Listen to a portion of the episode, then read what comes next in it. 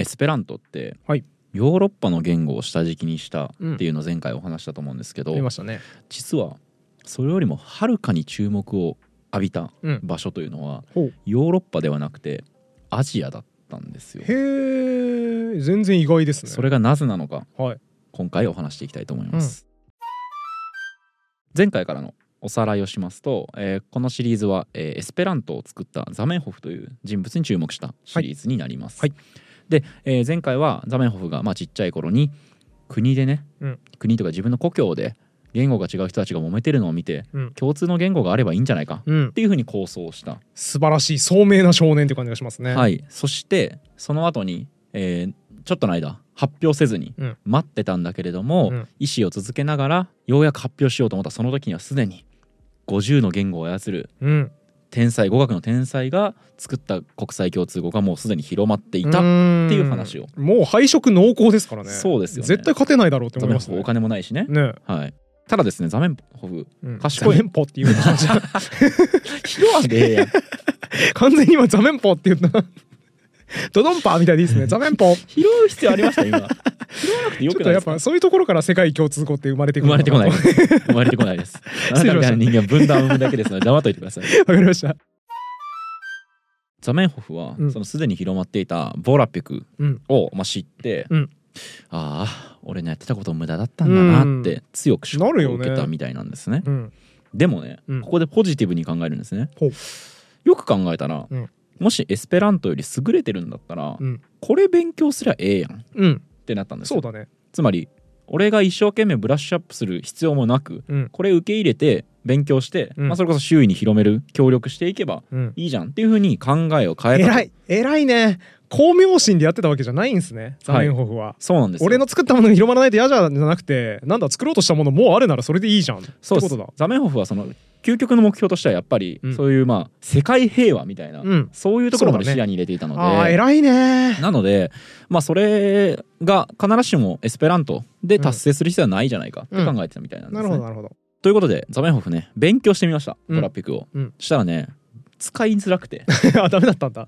で安心したらしい。はあ、ですよね。そうかそうか。じゃあやっぱまだ俺のやついけてるじゃんってことですね。はい、ということで、えーボラピックが、うん。えー、とどういう言語なのかっていうのを簡単に説明しますと,、はいはい。えー、とドイツのカトリック神父の、うん。えーシュライヤーっていう人がうん。1879年に提案したものはいはい。なんですけどこの時期って、うん。そういう国際共通語の必要が感じられた時代だったみたいなんですね。うんうん。この国同士のやり取りがこう増え始めてきた時代だったので,、うんうんで急速にだから広まったんですけど、うん。やがて自然消滅した。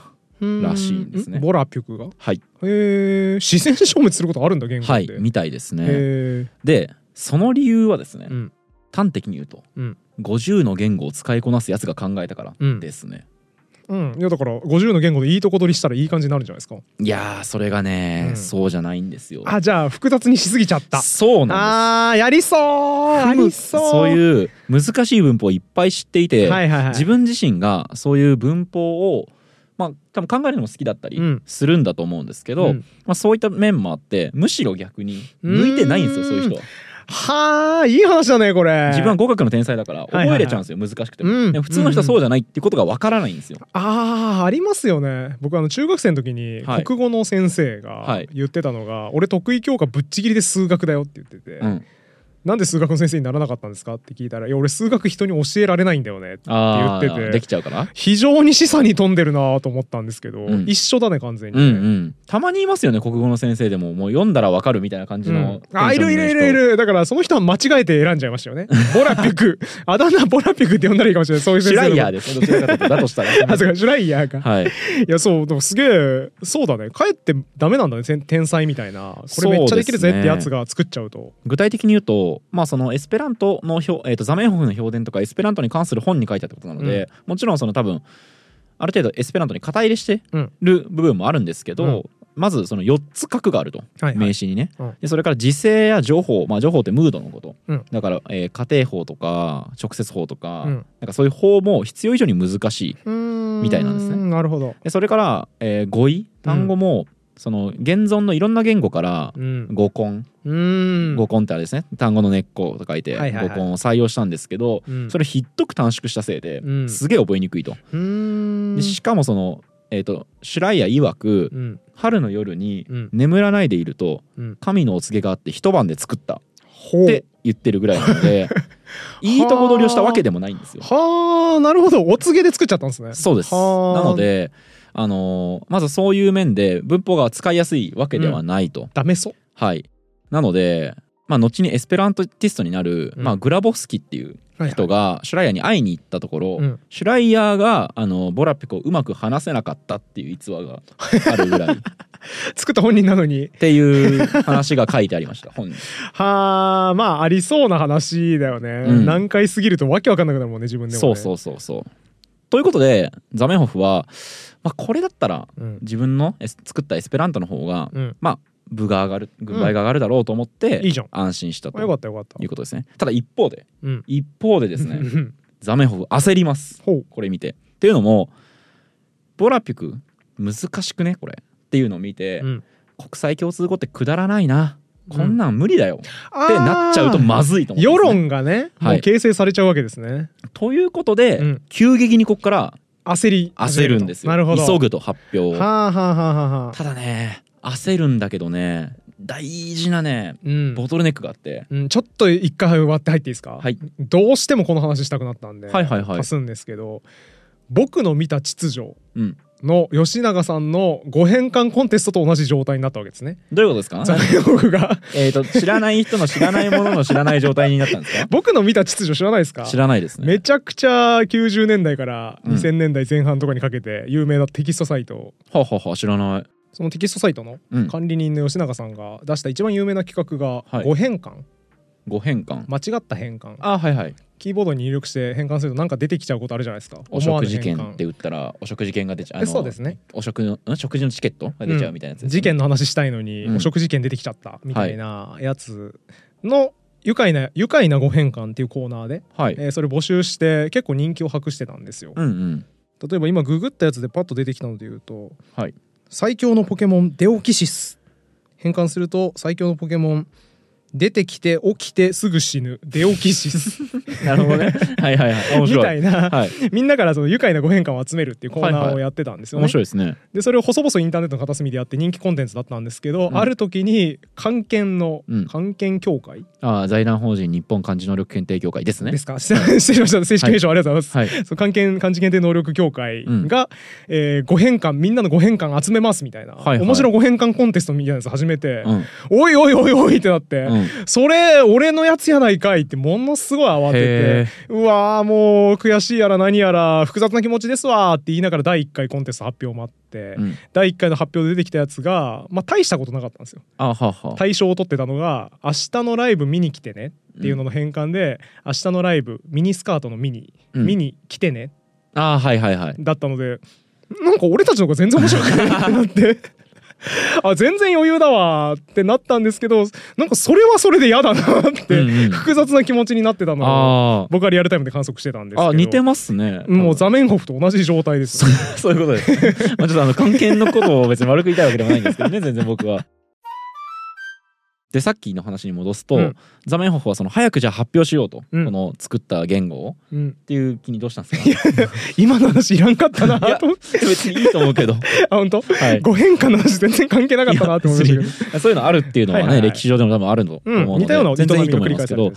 そうザメンホフはただですね、うん、発表できんっていううん、あできないんだ。ジレンマを抱えたんですねほうほう。それがですね資金面だったんですよお金ないんですもんね。お金がないんだなるほどだ。って医者やってさ、うん、あの明らかに貧しそうな人からさお題取らせにお金あげちゃうんだからあそうだ忘れてたそのエピーソード。そうだそうだ。そうなんですよそれは金ないわ。ドうわーどうしようと、うんしかもこう出版社ならね、うん。まあ、商業出版ですからお金いらないじゃないですか、要は自費出版しようと思ったらお金かかりますけど、商業出版だったらいいので、うん。出版社に売り込みをかける。素晴らしいですね。んで。すね。うん。そして断られまくります、あ かわいそう。はい。かわいそう。まあでもそりゃそうだよね。その辺の眼科医が新しい最強の言語作ったんで、よろしくお願いしますとか言っても、はい。そりゃやらないよね。うん。そうなんですよ、うん。でしかもこの時ザメンホフ結婚控えてたんですね。ほうほうほう。だからあんまりその、まあ、向こうの家族にもね、うん。なんか変なことしてるやつだなってなるのもあれだし、うん。奥さんにお金のこと結婚前に相談するわけにもいかないじゃないですか、だからこうどうしようって言って多分いいとか痛めてたと思うんですよね、うんうん。こ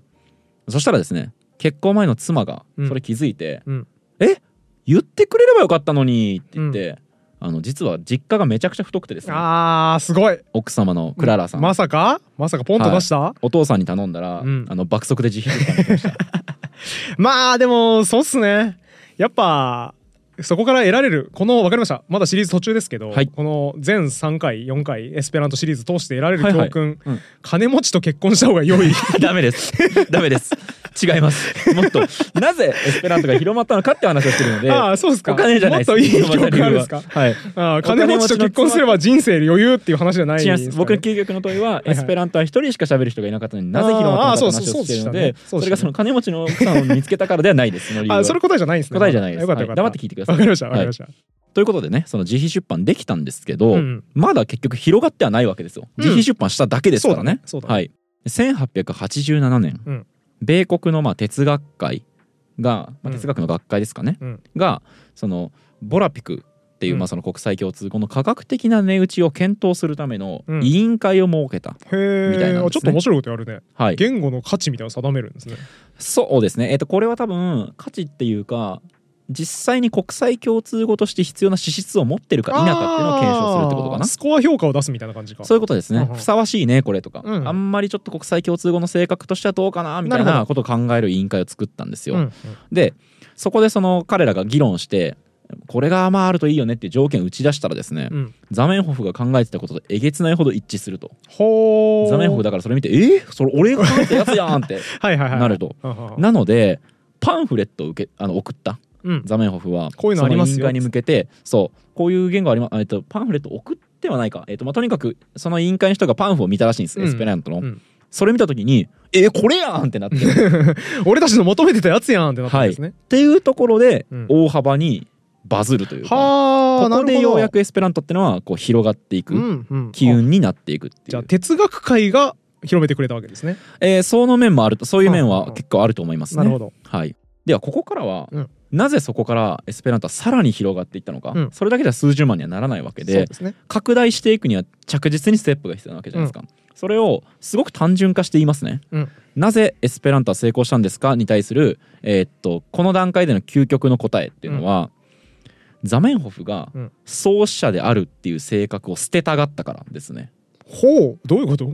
どういうことかと言いますと、うん。前回あ先ほど出てきたボラピク、うん。この失敗実はもう一個大きな失敗要因があって、うんうん。それがですねその作ったシュライヤーが全権を一人で握って、はあ。自分が作ったやつだっていうアピールをめちゃくちゃしたかったんですよ。なあなるほど。巧妙心だったんだそっちは。そうそしてさらに言葉の自由な変化発展もうん。シュライヤーは許さなかった。はあですね。なるほど。だからこれちょっと誰かが文法変えて喋り始めたら、はい。ふざけんなっつって、これの通り喋れみたいなことですかね。そうですね。でそれから人工言語ってうん民族語、うん。我々の喋ってる日本語みたいな、うん。まあ、自然に生まれたとされる言語うん。と違って、まあ、誰かが作ったものなので、うんうん。改善案みんな出したがるんですね。うんうんうん。で言葉を選ばず言うとあの初期うん。エスペラントの頃は、カスみたいな改善がいっぱい来るらしいんですうよ。もんなるほど。うそれ考えたてってはいいうやつがいまああれでしょういっぱい来るねはいはい。んですね。でさらにそれでエスペラントの進歩が遅いことをうんその自称改革者たちはうん。エスペラントに問題があるんじゃねこれとかっていう批判もし始めたりしたんですけど、ザメンホフはですね常に批判を歓迎し、うん。しっかり目を通し必要なものは手紙で返事をした結果大量の時間が無駄になったっていう評伝が いやいやえ？ー、あれ？なんか思ってたのと違うな。上の句と下の句が全然対応してなかったよ。え？いやだからえ？らいことしたよねザメザメンホが上の句で、はい。そのみんなから来たなんかしょうもない提案とかも含めて一生懸命対応したんですよね。はいそうです。そうすると普通はその上の句だったら、はい。後ろに来るのはそういう地道な努力を繰り返した結果サポーターがいっぱい増えていってエスペラントは非常にいいものになったっていう下の句が普通来るんですけど、はい。今どうだったんでしたっけ？大量の時間を無駄にしました。救いないな。悲しいな。いいことしてんのに、えっとね。ごめんごめん、はいあのそういう真摯に来た批判に対してうん。真摯に答えるって姿勢は当然エスペラントの発展に寄与してい当然るんですけど一方でそれやっぱりザメンホフがそれやることによってうん。大量に時間を取られることは事実だし当時はうん。メールもなければスラックもディスコードもないので何が起きるかっていうと手紙だ。手紙なのではい。一人の人間を納得させた後にはいはい。同じこと聞いてくるやつが続出するんですよ。でコピペできないんだ。コピペができないので同じ手紙をねでもザメンホフ返すんですよ。しんど。い偉ー偉いんですよ。ありがとうございます。考えてくれてっつってね。返すんですよね、えー好感度高いな。そうなんですよ。うんさっきのやつに比べて高いですね。シュシュシュライヤー。ライヤー、はいはい。シュライヤーに比べてまあねしょうがないですよね。もうシュライヤーがそうなりたい。そういう気持ちもわからなくもないというか、まあそうですね。時間かけて作ったものをみんながいいいいって言って使ってるわけじゃないですか、うん、それをさ向こうがかなんか勝手に変えようとするのがさこうしようぜとか言って。嫌な気持ちも分かんなくもないいんですよ。うん。ザメンホフが結構だからそこは不思議なんですよね。なるほど、ね、なぜか。はあ偉いな。はい。だからザメンホフがこれスピーチの時に言った発言だったのかな？うん。と思うんですけどそのまま読み上げますと、うん。えーエスペラントに関してですね。うん。改善できる点があれば全て世界の人々の助言によってよくされるでしょう。うん。私はうん。この言葉を作ったものうん。でありたいとは思わずうん。ただ言い始めたものでいたいと思います。偉い。って言ってるんですよ。素晴らしい。偉いね。はい、さらに、えー自分が作ったのはあくまでも土台であって、うん。えー自分がパンフレットその文法とか基本的な事項が書いてある、えー、とパンフレットに書いてある事柄も全てその意義を失うべきでありうとか言っんてるんですようね、ん。いいね。だから自分のこれはもう残んなくて良いってことだ。そういうことです。そういうことです、てかむしろザメンホフはずっとうん。自分を一エスペランティストとして見てほしいってずっと思っていたんですよ。うううん。うん。だからなんとですねこうエスペラントって徐々に広がると国際大会みたいなのとかやるんですけど、はいはい。そのスピーチにも「ザメンホフ先生来てくださいそうしたとしてガツン言ってください」みたいな、はいはいはい。今内輪もめが起きてるんですよみたいなものとかもすごいそれで気に病んだし、うん。でそのザメンホフが発言すると対立してるとしたらうん。どっちかを立てないことになるわけですよね、うんうんだからそういうスピーチとかにもあまり出たがらなかったみたいですし、えー1912年にはなんとですねエスペラントに関する指導権を放棄しました。おおもうあれですね。君臨すれども統治せずみたいなあそうそうそうそう。そう、感じですね。そんな感じ。君臨も従ってないですね、まあそうか。もう国民になりたいってなって忘れちゃえってことですね。みたいな立立ち位置なんですよね。他にもだからそのエスペラント大会に出た時に私を作者ではなく一エスペランティストとして見てほしい。エスペラントの作者は死んだかどこにもいないと考えてほしい。ととか言っていて素晴らしい。あのー公開順どうなるか分かんないけどさ、はい。ゆるコンピューター科学ラジオで、はい。オープンソースの話したじゃないですか、はいはい。ガラントバザール。うん。それの中でオープンソース、はい。つまりみんなから広く編集を受け付けてうん。みんなで自由に改変していくプロジェクトの中で最も重要な要件というか、うん。非常に重要な教訓として語られているのがはい。自分がもし仮にそのプロジェクトからかんプロジェクトから関心を失ったら、うん。すぐにそれを全て後継者に引き継いで君はいなくなれっはいていうのがあるんですよ。うんうんだからそうしないともうなんとなく創始者に気を使い続けて、はい。プロジェクトが何も進まなくなるから、うん。関心がないなら全部後継者に渡しなさいっていうのうんうんうん。が概念としてあって、はいザメンホフはねインターネットもない時代にオープンソースの開発の教訓をちゃんと守ってて素晴らしいですよ。ああそうかもしれないですね、うん。ただねオープンソースとザメホフの違う決定的な点はですねこういう謙虚な振る舞いをすればするほどますます尊敬されてしまうう。あーありそう。そしてその結果アンチに格好の材料を提示してしまうっていうはあ。こういう矛盾もザメホフを悩ませたみたいですね。うんうん、アンチに格好の材料。あえっとだから英雄崇拝してるうんっていうことがザメホフこう出しゃばってるやんみたいな。こいつやっぱりこの使ってる人にうん。偉そうな態度取ってんじゃねえのっていうまあこうアンチエスペラントのなるほど。人からするとそれは気に食わないことになすごいね。本人は謙虚なのにみんなが勝手に崇拝するから、はい。それによって叩かれるっていう。そうですね。かわいそうだな。今はみたいにインターネットもないですから、うん。ザメホフ先生ってどうやらこういう人らしいですよみたいな、はいはい。噂がね。あの世界的に通用する言葉を作ったのに、そういう権利をいらないとか言って放棄して、うん。なんてすぐ素晴らしい人なのかしらって言って、ザメンホフとしてはそれはエスペラントをより広めるための戦略的な考えであり、うん。かつまあもっと言えば内輪もめに対する目配せでもあったと、うん。意見を表明せずに私は一エスペランティストですっていうことはいろいろな戦略の中に位置づけられるものなのに、ね、事情を知らない人からしたらね、うん。えすごこいつみたいな、うん。めちゃくちゃ成人君子やんってなって、また余計にそれで燃える。うん。っていうことが起きてたみたいです、ね。かわいそうだね。はい。ただ、うん。ザメンホフは志半ば、うん。1917年に58歳で亡くなってしまうと。うん。うん。なのでこの段階でザメンホフがしたかったこと、うん。本当にしたかったことが達成できなかった。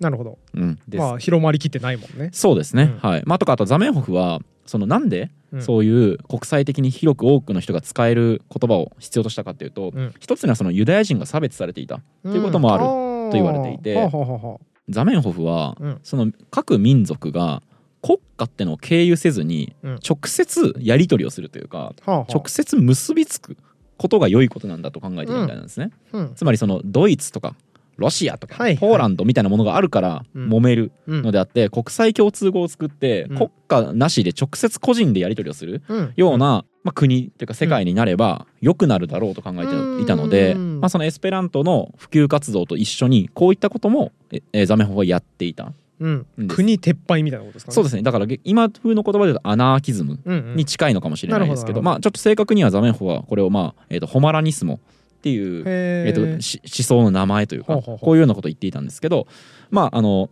アナーキズムだと思ってもらってもまあ大丈夫、うん政府とか国家っていうものなしで直接個人でうん。つながればいいじゃんっていう考えを持っていたんですけど,、なるほどなるほど。それもまあ達成できないまま亡くなってしまうし、うん。まあ、そういう偉大な父とかを見たね子供たちもナチスの手にかかってうん。一族が滅亡してしまった。いやー皮肉なもんですね。っていうのがザメンホフの生涯せっかく世界共通語を作って、はい。差別をなくそうぜってしてた人が志半ばで亡くなって、はい。それゆえに子孫もうん。犠牲になってしまうっていう、そうなんですよ。彼が達成できていればね、うん。子孫もみんな救われていたかもしれないですからね。そうなんですよね。だからそこは本当にザメンホフは時代が悪かったというかね、うん。まあそういうことが必要とされてた時代だからこそエスペラントが広まった面もあるんですけど、うんうん。やっぱその後の先の世界大戦とかロシア革命みたいなそういったまあ混乱の最中で志半ばで亡くなってしまうっていうのがザメンホフの生涯ですねかわいそうですね。ただですねほそのザメンホフの思想ってのは、う。うん。まあ現代でも残っているようにうん消えてはいなくてですね、うん。その舞台が実は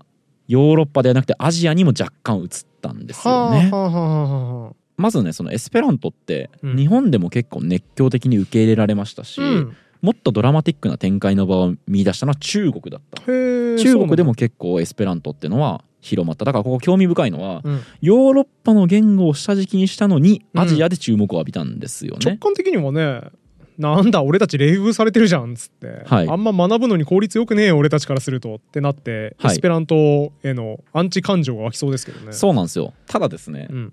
ほら日本もさ、うん。20世紀前半とかって、公用語英語にした方がよくね？あ漢字いららなくね？あーあったあったあっ日本語って論理的じゃなくね？ったあった。あっていうムーたブメントってあったはず。あったね。なんですよ。明治時代とかだよね。そうですね。明治とか大正とか。このぐらいの時期だったと思うんですよ。うんだから彼らからするとうん。学びやすくて、うん。かつ外国の人でも意思が伝わる言語ってありがたいんですよ、うん。あると。うん。うん。うん。これだからちょっとえっ、とですねザメンホフの当初の目的と若干違うんですけど、うん。彼らは世界グローバル化？世界といろいろとやり取りをするようになった結果、手近にある学びやすい言語って英語よりもエスペラントじゃね、うん。ってなってエスペラントに興味を持ったっていう節もあるんですよね。まあ、だから結局勉強しやすさってことだよね。英語より簡単に学べるってはい。ことだよね。そうですね、うん。だから、えっと、に1902年とか3年頃に日本にエスペラントが持ち込まれたらしいんですけど、うん当時は当時というか初期は理科系の人が多かった、うん。理科系のエスペランティストが多かったみたいで、うん。それはその自分の研究成果を広める必要があったのではあ。そういう感覚でエスペラントを選ぶと。へえ。今国際学会でエスペラントで論文発表。お聞いたことあるなこれ。あれ？なくはないんじゃないですかね。誰なんかあれですよね。著名な物理学者かなんかが。エスペラン熱心なエスペランティストはい。でなんか割と最近エスペラント語で発表してたっていう話をはいはい。どっかでニュースサイトで読んだ気あがしますね。そうですか。ちょっと僕エスペラントのリサーチしたのが大体2000年代前半よりも前に書かれた本ばかりで、はいはいは新しい文献あんまり見れなかったのでちょっと知らないんですけど、うん。そういう方もじゃあいるんですね。らしいっすよ。あとねアナーキストからも受け良かったみたいですね。うんまあだから思想的に相性がいいからってことですね。う。よくわかりますね。そう、うん。要は国家とか政治の境界を越えた言語として設計されたから、うん。反体制運動と結構共鳴するんですよね、から具体的には大杉栄ってわかります？アナーキストの。あれ？あ聞いたことある気しますね。はい、まあ、大杉栄とかもあのまあそうアナキストなんですけど、うん。エスペラントをまあ獄中で勉強していたと、うんうん、かっこいいな。獄中でエスペラント勉強するアナーキストめっちゃかっこいいですね。あじゃあここで覚えてほしいうんちくなんですけど、大杉栄のスローガンうん。語学に対するね。はい。はい。あの一般一語うん。一語ってのは、うん。あの語学の語ですね。うん。一般ってのは犯罪の犯です。つまり投獄されたら一個言語を覚えようって言っ ペてースおっせ。え？ペース全然よ。いやでも初版の時にエスペラントやってうん。次はイタリア語そしてドイツ語ってあ言って、あそういうことか。あ一語って言語の数ってことね。あそうです。あびっくりした。単語かと思った。あいやいやいや。一回犯罪を犯すたびに一単語覚えるぞっていう あその、えーだからお菓子食べちゃったら一単語覚えようみたいなノリじゃなくて。いやいやだから本当に人殺して、はい。投獄されたらよしモーニング朝よし 違う出所して次捕まったらナイト夜よしっつって。違います。やってんのかなと思ったん違うんですすけどあの投獄されるたびに一語、あうんいいね。一言語けどね覚えるって言ってちなみに、えー、と大杉はなので、えー、とそういう監獄のことをですね、うん。監獄大学と呼んでいてえー監獄生活を有意義にするようにうん。アナーキスト仲間に訴えかけてたらしいです、いいじゃん。うん、かっこいいじゃないですかそうですね。そこへいいね。それからそのエスペラントって、うん。こう独立を強固にしよう独立を一生懸命やろうっていう、うん。ナショナリストの言語としての期待も宿った部分があったみたいでナショナリスト北一揆ってナショナリストだったよね確か。あーそうですね。そうですよね。北一揆とかもエスペラント学んだみたいですしそれからあのモンゴルうん。舞台を移してモンゴルですね、ん。1920年代に独立の状況を作ったモンゴルでもモンゴル語ってえ文章語が未だ形成過程にあったその時期にうん。はしそれからまあそのモンゴル語って世界にもほとんど知られてなかったので、うん。そのタイミングでエスペラントが重用されてうん結構まあ好評だったというか。なるほど、だから独立しよう独立のために結構言語って必要じゃないですか。うん。でその時にあのエスペラントを採用するみたいなこともアジアではそういう動きもあったってことが書かれていましたね。だからやっぱ英語とか採用しちゃうとどうしてもイギリスとかはい。アメリカとかのなんか属国感出ちゃってやだな、はい。だからエスペラントにしようってことですよね。そういうことですね。うん。はい。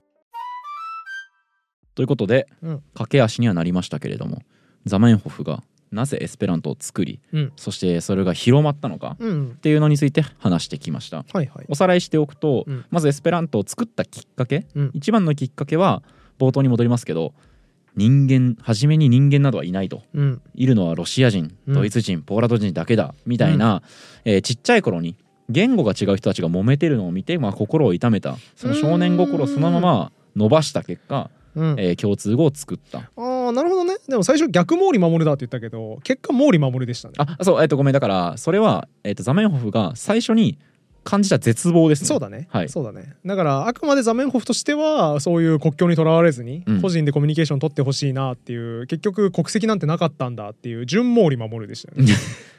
そうです。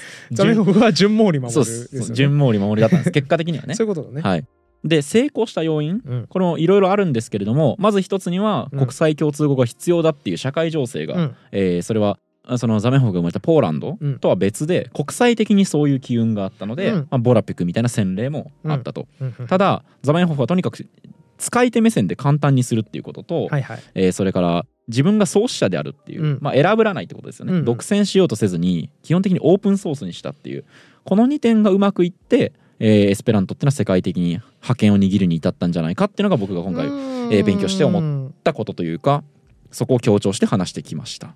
いやー素晴らしいですね。偉いねザメンホフやっぱ。そうなんですよ。ちゃんと。なんでそれ分かるの？そのうん。分かるのっていうかよくそうそうやったらうまくいくって分かったなとか、なんかこう虚栄心みたいなのとかがね、うん。くすぐられたりしないのかなとか思いますよね。なんかさやっぱそのオープンソースの世界でもさ、はい。ちょっとなんかかっこ悪いんですよ、うんうん。そのいやこれ俺の手柄だからちゃんとそれもっと分かってよみたいなことをアピールするのってやっぱかっこ悪くて。へえグヌースラッシュリナックスの事例がありますね。グヌースラッシュリナックス。うん。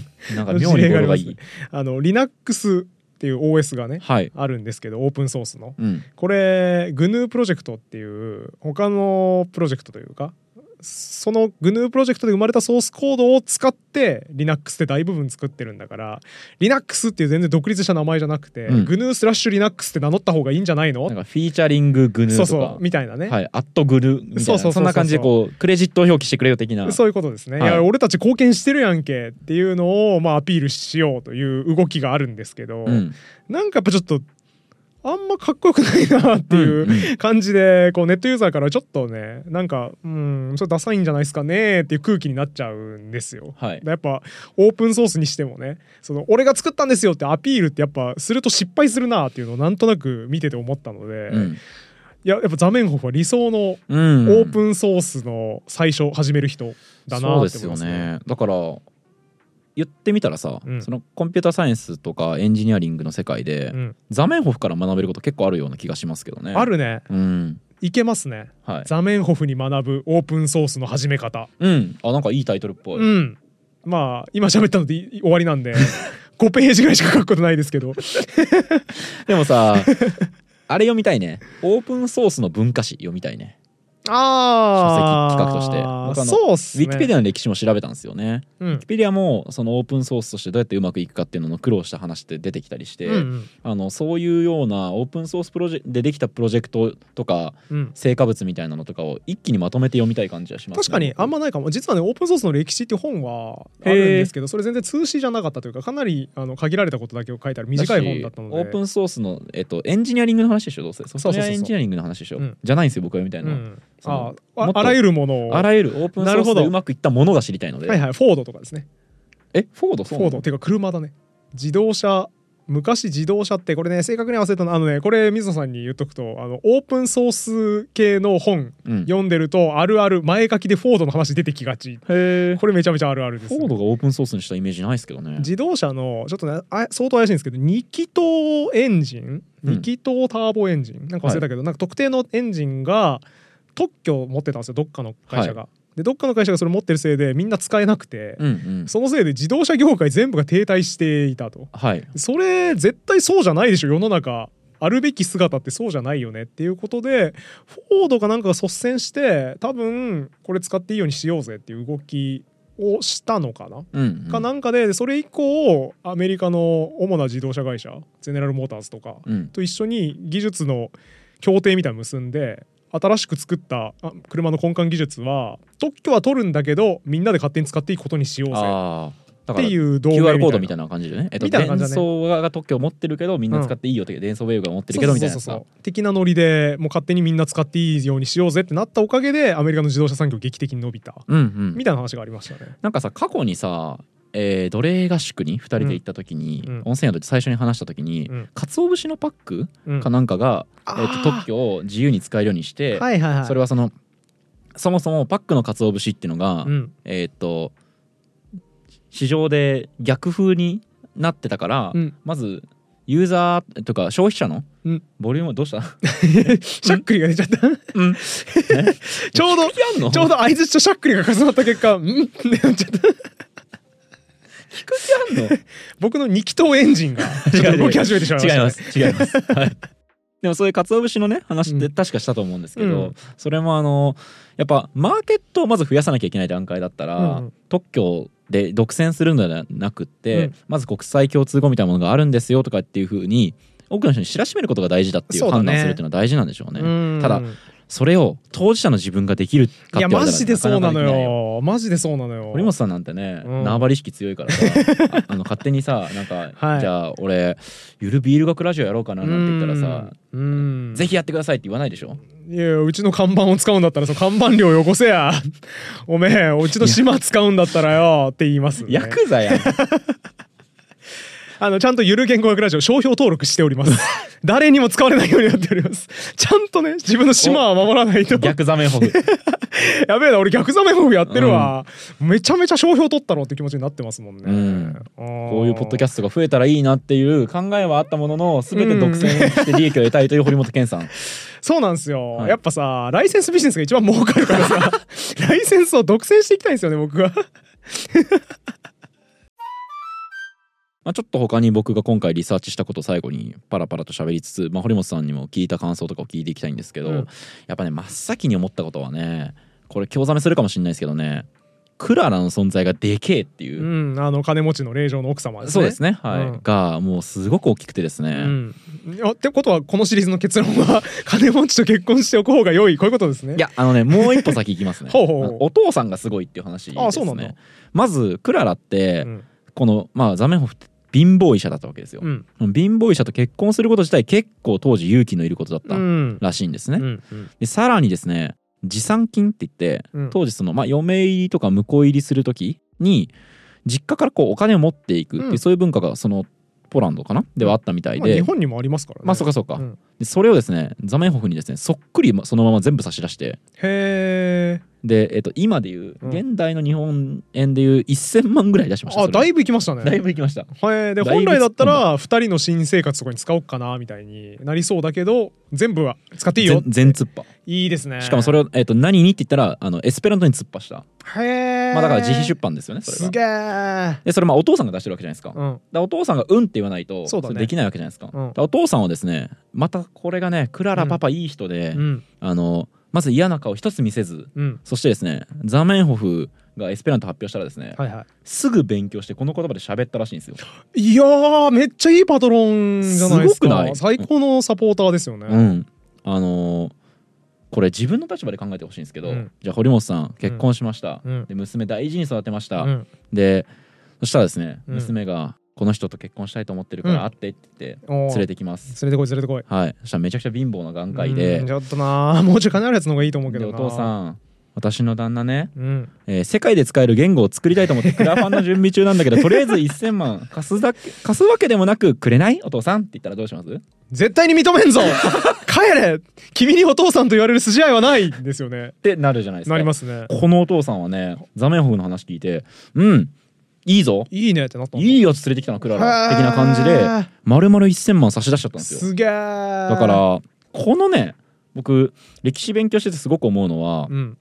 こういう偶然の出会いがこう何かのものになる何かをなすっていうのが僕すごい好きで、うん。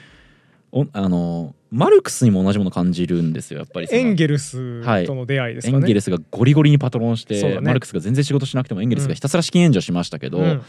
僕それってエンゲルスって、まあ、まずすごくいい仕事したなと思うのと同時に、この2人が出会ってよかったってすごい思うんですよね。うんそうだね。それはそのマルクスっていうものすごいアウトプットを出した人間が、うん。仮にエンゲルスに出会ってなかったら資本論書いてなかったかもしれないっていそう歴史のイフにこう想像を馳せるからであって、うん。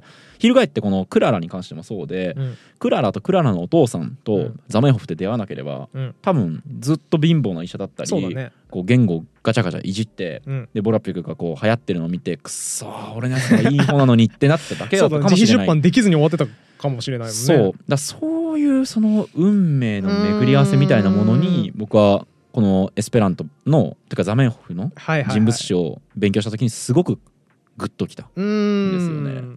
あのさっき僕自分のことをあの逆ザメンホフとか言ってはしゃいでましたけど、うん。あの、えー、とクララのお父さん、はい。逆クララのお父さんもいてうん、うちのおばあちゃんのお父さんなんですけどうわ難しい。説明難しい。ひいじいちゃんってことだね。えーひいじいちゃんですね、はい。うちのひいじいちゃんが今回の、えークララのお父さんの逆ですね。うちのおじいちゃんもザメンホフとほぼ一緒なんですよ。あだからうちのおじいちゃんが純ザメンホフなんです。うちのおじいちゃんが純ザメンホフでうちのひいじいちゃんが逆クララのお父さんで、えっと、でザメンホフ自体は、えっと、逆毛利守なんだけど実質的には純毛利守なんだよね。そうそうえっと全部を一文で言うとしたら堀本さんの、えっとうん。おじいちゃんあおばあちゃんのお父さんが、うん。えっと逆クララのお父さんで そのクララが結婚したのが、えっと純逆毛利守なんだけど実質的には純毛利守のザメンホフっそういうこと。てことだよね。そういうことそういうことそういうこと。すっきり理解できる。難しすぎるよ 何言ってんの？あと逆毛利守からの純毛利守は何なんそれは？逆毛利守なんだけど実質的には純毛利守る？何言ってんの？頼むわ。やっぱほらあのザメンホフに敬意を表して新しい言語を作っていかないとこういう言語ですこれは、うん、文法がないけどな別に。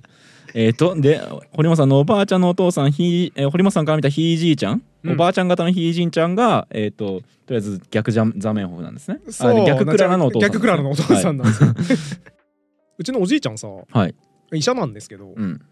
割とね学級肌の医者でうんうん。あんまりその臨床医やりたくなかったらしいんですよ。ああ研究医やりたいと。そうですね、はい。どっちかっていうと研究したかった。うん。で将来有望なね、うん。医学生の段階で多分うちのおばあちゃんと結婚したんですよ。はい。でうちのおばあちゃんが豪族出身なんですよ。うん。なんか北海道で初めてできたなんか服屋みたいな、はいはいはい。なんかあんじゃん。呉服屋の令嬢みたいな、うんうん。みたいな感じだから豪族と結婚したまあだからクララと結婚した状態と全く一緒はい。ですよね、で金持ちだからうん。もうあの別にうちいくらでも裕福だからあんたは好きな研究でもしてなさいと。っおじいちゃんにそう言ったと。ていうことですね。マジっすか？そう。っていうだからかなりザメンホフに近い状態うんうん。だったんですけどうちのおじいちゃんの場合は、うん。ちょうどその時期に第二次世界大戦がは勃発しまして、あはい。財産が吹き飛んだらしいんですよ、うんうんうん。そのおばあちゃんの実家にあった。っめちゃめちゃインフレになったからってこと？てことじゃないかな多分。か。国に召し上げられたとかなんかわかんないけどそういうこかとな？なんじゃないですかね。まあということで多分国家総動員みたいなことさせられてさ、うん。で結果財産めっちゃ取られて、はいなんか何も残んねえわってなったらしくて、はい。だから急遽うちの家計はお前が支えだみたいになったらしくて。はいはいはい。話違うよみたいになって。うん。でも俺がやるしかないなってなったらしくて、えー結果町医者としてうん。めちゃくちゃ開業医をやってはあ。お医者さんになったのがうちの実家のルーツうんうん。なんですよ。だからうちの親父もその病院を継いだんですけどだからうちのおじいちゃんザメンホフコースに最初だけ乗ってたんですよね。はい。めっちゃ金ある家に嫁いで、うん。嫁いで向こうに行ってはい。めちゃめちゃ悠悠々自適な生活があるぞ。医師でもあるしね。そうなんですよ。すごい近いよ。ザメンホフとかなりすごい近いよ。うんが急に帰りしまして。めちゃくちゃ働き始めた。分岐がねそこで めちゃくちゃ働き始めめたんでもしかしたらうちのおじいちゃんもあのまんま第二次世界大戦とかなければ太平洋戦争がなければなんか研究成果出してたかもしれないれかもしれないですね。ザメンホフになってた可能性ありますね。なんかねだから紐っていう響きってさ なんかあんまり現代だとよくないじゃないですか、まあよね。でもなんかパトロン？こういう、なんかすごそうなことしそうなやつに貢ぐうん人の存在って、うん。結構歴史を変えている、んですよ。そうだね。であんまり現代日本でうん。パトロンを持っていて自由に研究してる人って見ないんですけど、ね。僕。うん。でもなんかそういう人からしか出ないアウトプットもありますね。あるなと思うんですね。僕あのマルクスってまあ貨幣とは何かみたいなことを考えていっうん。た人だと理解思想家だと理解してますけど、ある時にその経済学者うん。に話を聞く機会があったので彼にその聞いてみたんですよね。うん。その貨幣とは何かみたいなことって考えたりするんですか、うん。って聞いたらそれはねそれを考え始めた陰性はね大体うまくいかないねって言っていて。はあ問いがでかすぎて。そういうことですね。答えが出ないんですよそれ。でその経済学者が言ってたのはまあその人は計量経済学っていうモデル組んでそれが効果があるのかないのかとかをうん。こうかまあ社会科学っぽく実証的に示すようなジャンルの研究者だったので、うん。我々ができることっていうのはあるこの自治体でこういう政策をした時にどうなるかっていうシミュレーションをしてうん。示すこととかであってその貨幣とは何かみたいな問いってそれで論文書けないんですうよと。ーんそうでしょうね。そうやって20年とか30年かけて考えることであって、うん。まあ、経済思想家とかがうんうん。私たちがやるようなことではないのでなるほど。やれないんですよねと。うんそれは毎年論文出さなきゃいけないので、うん。それやってるだけで精一杯だから大きいその長いスパンのものって出せないんだって言っていたんですね。だからこれやっぱマルクスみたいなことできないんだなと、うん。その教授としてうん。普通に仕事をしていると。だからパトロン持ってる独立研究者にしかできない仕事ってあるんだなって思ったんですよね。あー。じゃあやっぱパトロンになりたい人はい。募集しましょうか。ああはいはいはい。もうあ。俺パトロンになりたいぞっていう人いればちょっと概要欄のメールアドレスまでご連絡いただけると、確かに僕もパトロンいたらね これに集中できるかもしれない。いやダメダメダメダメ会社辞めないけど。そうそうそうだから水野さんみたいな人がねもしかしたら会社を辞める一助になるかもしれないし、まあ、そうでないにしてもねあの研究者ともしかしたらマッチングさせることができるかもしれないですよね確かにねパ。トロン俺やりたいぞっていう人いたらいないだろうな。それはいないだろうな。いくらなんでも。まあでもちなみにこの収録してるゆる学徒カフェもね、はいあのーなんかすごいいい条件で融資とかしてくれる人とかいたらしてくれてもいいですよみたいなこと言ってたらねあ300万振り込まれたりしましたからね。利子は？いやなんか無利子で。無利子で？無利子で。インフレしてますけどね現う在。ん目減りするとか1年後2年年後に返される300万って現在の300万と価値違い目ますけどね。減りしてるはずですけどね、はい。でもその方だから「いや本当ありがとうございます」っつって「オープンパーティーぜひ来てください」って言ったら来てくれたんですよ。はい。おろくさんって人なんですけど、はいはい。で本当にこの度ありがとうございますおろくさんって言って「いやでも本当にいいんすか?」と。うん。水野もインフレ進んでますけどいいんですか、っていう今みたいなこと言ってましたよっていうことを言ったら「いやもういいんです」と「もう好きに使ってください。こう楽しい場になるなら何よりです」みたいなこと言ってて、うん。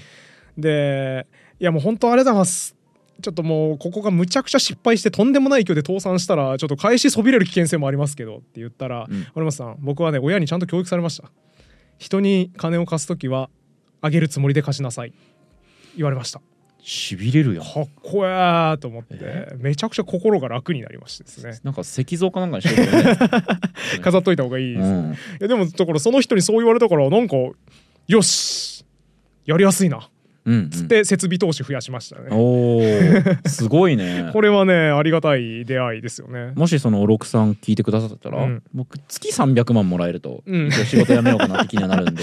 だいぶお大臣生活を望んでらっしゃいます？おろくさん月300万。貸すって時はあげると思って。月300万貸してください、はい、ちょっとね厚かましさが限界突破してます。ダメです。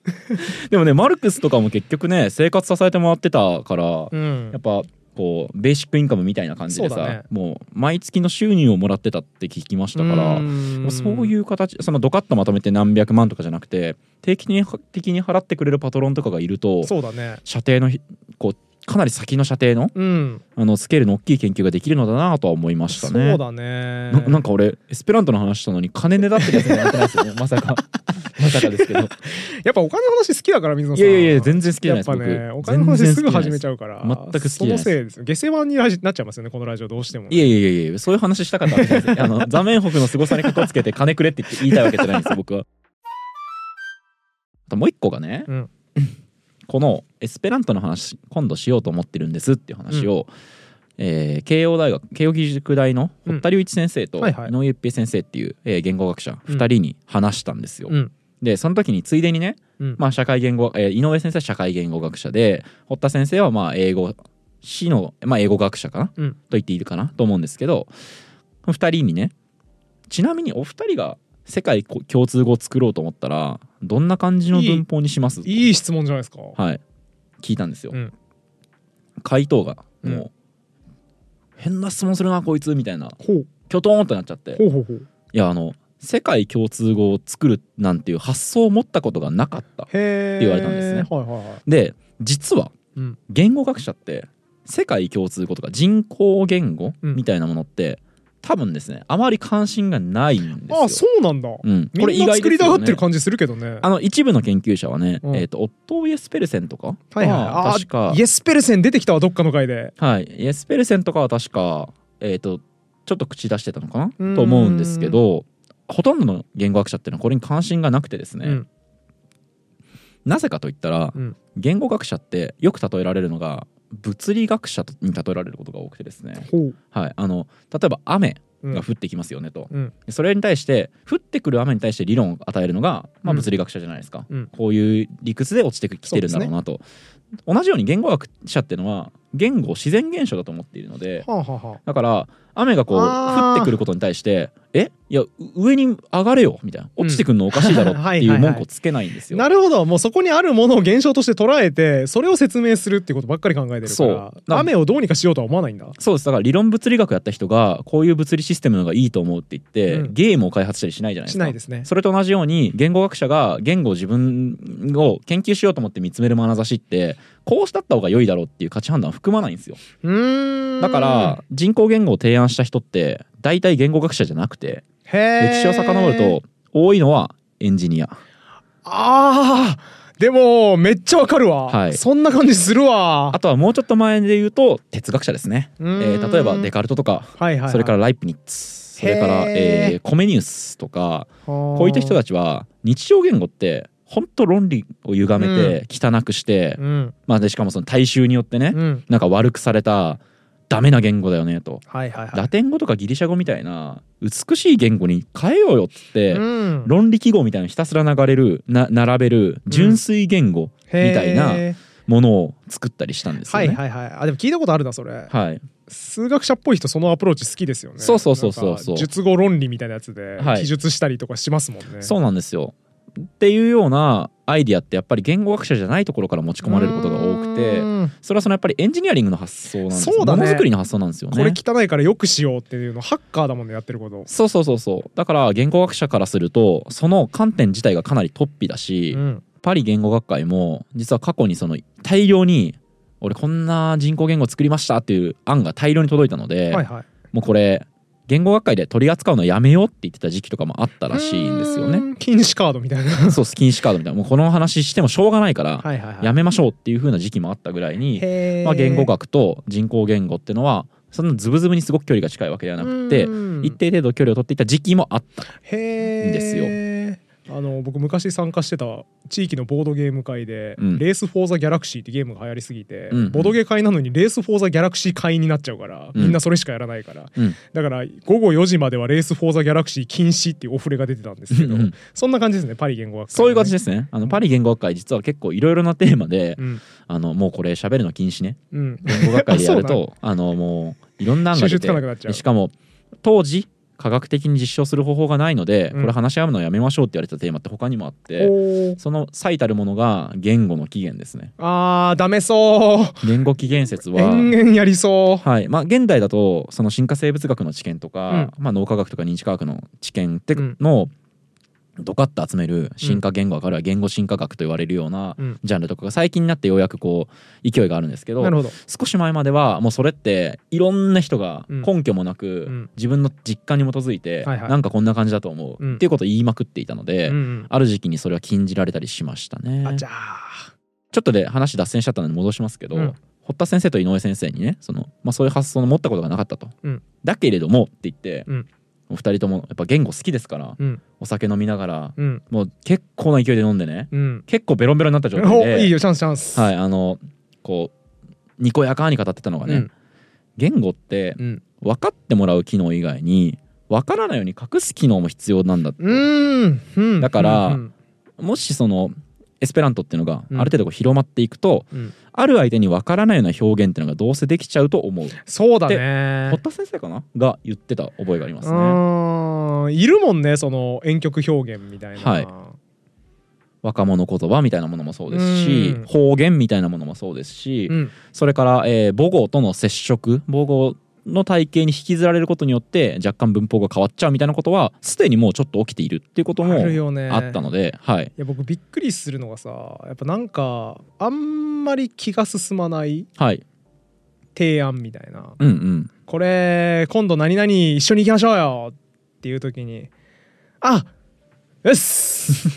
っていうやつってこれこれあの言語としてもめっちゃ肯定してるのに、うんやんわり断ってますよねこれ。うんうんうん。はい。これすごいなと思って、はい。やっぱなんかでもそれもやっぱ旗から見てちゃんとわかるからあ、うん。うっすって言ってる人を観察しててああ、うん気乗りしてないなーっていう。だからこれ便利なんで、うん。これが排除されてしまうと、うん。やっぱ困るんで僕としては、はい。だからダメそうですね。明晰な言語を設計しましょうみたいな。そうですね。無理そうですねその営みは、うんだし多分まあ堀田先生と井上先生が言ってたのはもうちょっと広いレベルですかね。うん。あるコミュニティでしか通じない言葉っていうのが欲しくなるっまあまあそうか。てことですかね。はいうんはい。はい、ということで、はい。えーザメンホフの障害から見たエスペラントについては、えー今回で終わりになります。はい。ただですね実はエスペラントってでどんな文法なのって話って全くしてこなかったんですよね、ここまで。ね。なぜかというとですねこの次にその話をしたいからですね。